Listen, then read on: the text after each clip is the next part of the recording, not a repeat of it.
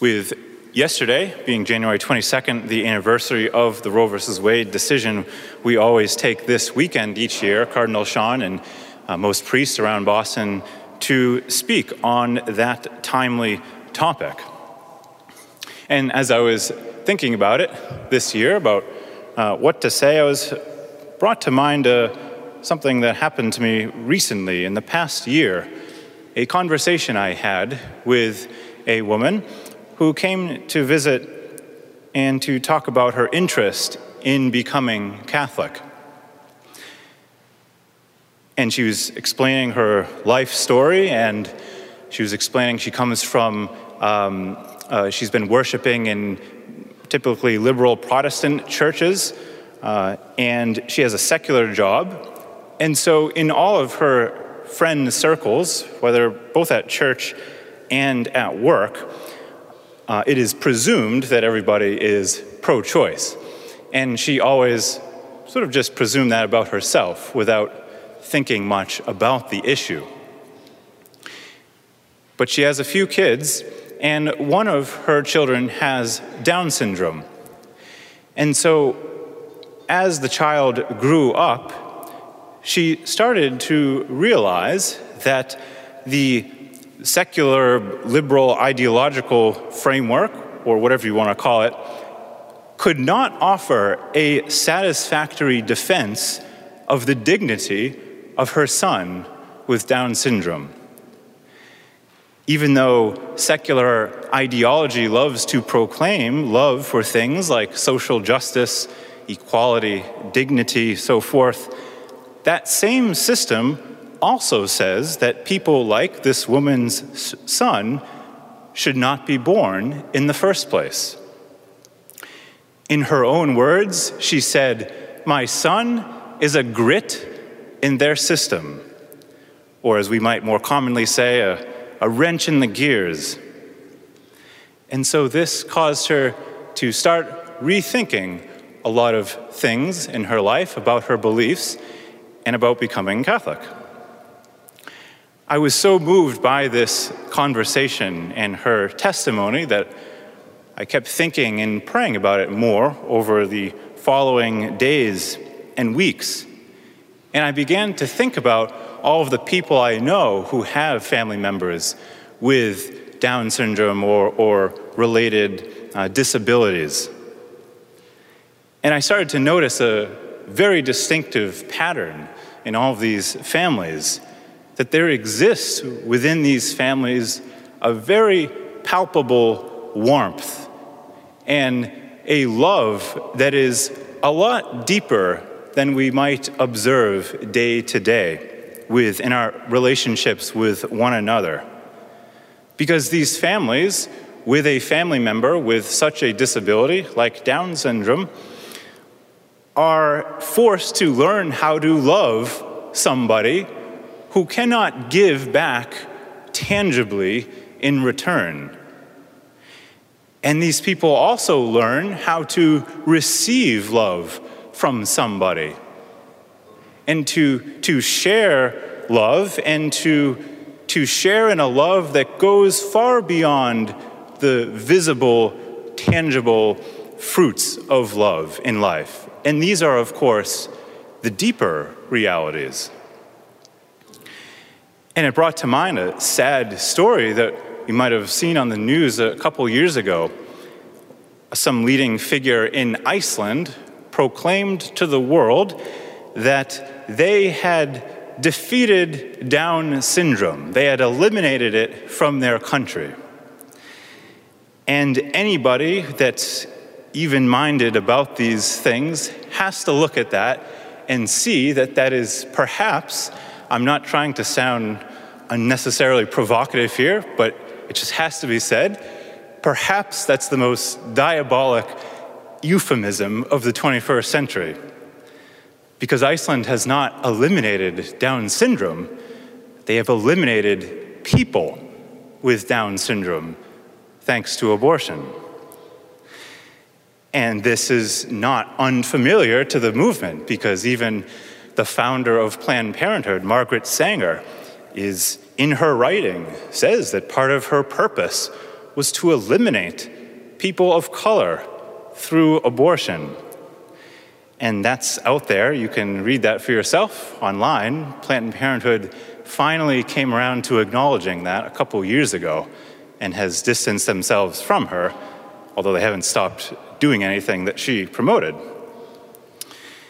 And so here we have just brought to the fore in all of these things what John Paul II aptly identified in his encyclical, The Gospel of Life, in the early 1990s the culture of death versus the culture of life.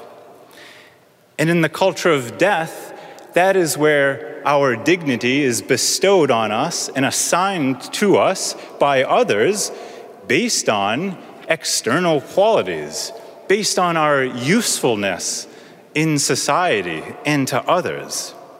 Whereas the culture of life is one that welcomes all people, regardless of their dependence on others, regardless of what they can tangibly offer to society. And this does not just concern individual decisions, but this concerns the whole culture. So, take the example that is pertinent today of say, a single poor mother with an unplanned pregnancy. A culture of life seeks to shape society in such a way that she will have no doubt about her being cared for and loved, that she can bear her child and also flourish in society. If we think this is impossible, well, we can begin by diverting Planned Parenthood's annual income of $1.6 billion to mothers and families in need. And here's where Catholic social teaching shines forth with incredible cohesion and integrity. Person's dignity and worth begins at the moment of conception when God Himself, not man and woman, but God Himself infuses the embryo with a unique soul that will henceforth exist for eternity. And that inherent dignity abides throughout all of life, regardless of anything else, whether it be one's race or ethnic background, economic class, legal status, physical capability, or intellectual capacity. To marginalize any such class of people is an affront to the dignity bestowed by God at conception. Furthermore, Catholic social teaching teaches us that everyone, but especially the weakest, most vulnerable, and the poor, is essential for the flourishing of the world those whom the world sees as burdens or problems to be dealt with are in fact the very persons who teach us truly how to love and live sacrificially. The weak, vulnerable, and poor dispel our illusions of autonomy, reminding us that nobody is fully independent Nobody is who they are apart from the human family. Each person, from the moment of conception until natural death, is willed and loved by God. Each person is necessary. Or, as St. Paul said in our second reading today, each person is a, member of the body. Some parts are visible, some parts are invisible. And in the gospel today, we heard Jesus quoting the prophet Isaiah The Spirit of the Lord is upon me, because he has anointed me to bring glad tidings to the poor. He has sent me to proclaim liberty to captives, recovery of sight to the blind, to let the oppressed go free, and proclaim a year acceptable to the Lord. Every baptized Christian has received that same anointing of the Holy Spirit to carry out Christ's proclamation of the good news to the poor. The Catholic Church in the United States does this in a very special way to women who have had abortions. Project Rachel is a ministry dedicated to helping such women of all ages find healing and freedom in a judgment free, confidential setting.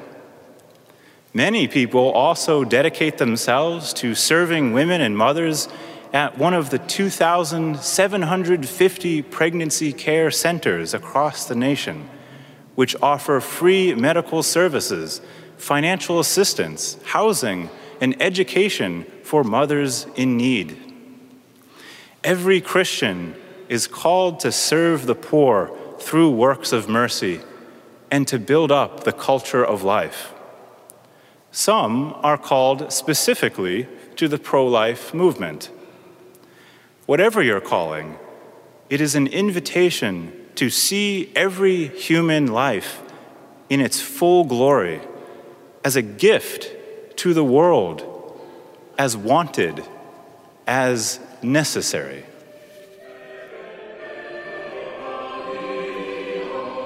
Thanks for listening to Within the Walls of St. Paul's Sunday Homilies. Please be sure to like us on Facebook and consider supporting us by visiting stpaulsharvardsquare.org. That's stpaulsharvardsquare.org. God bless and see you next time.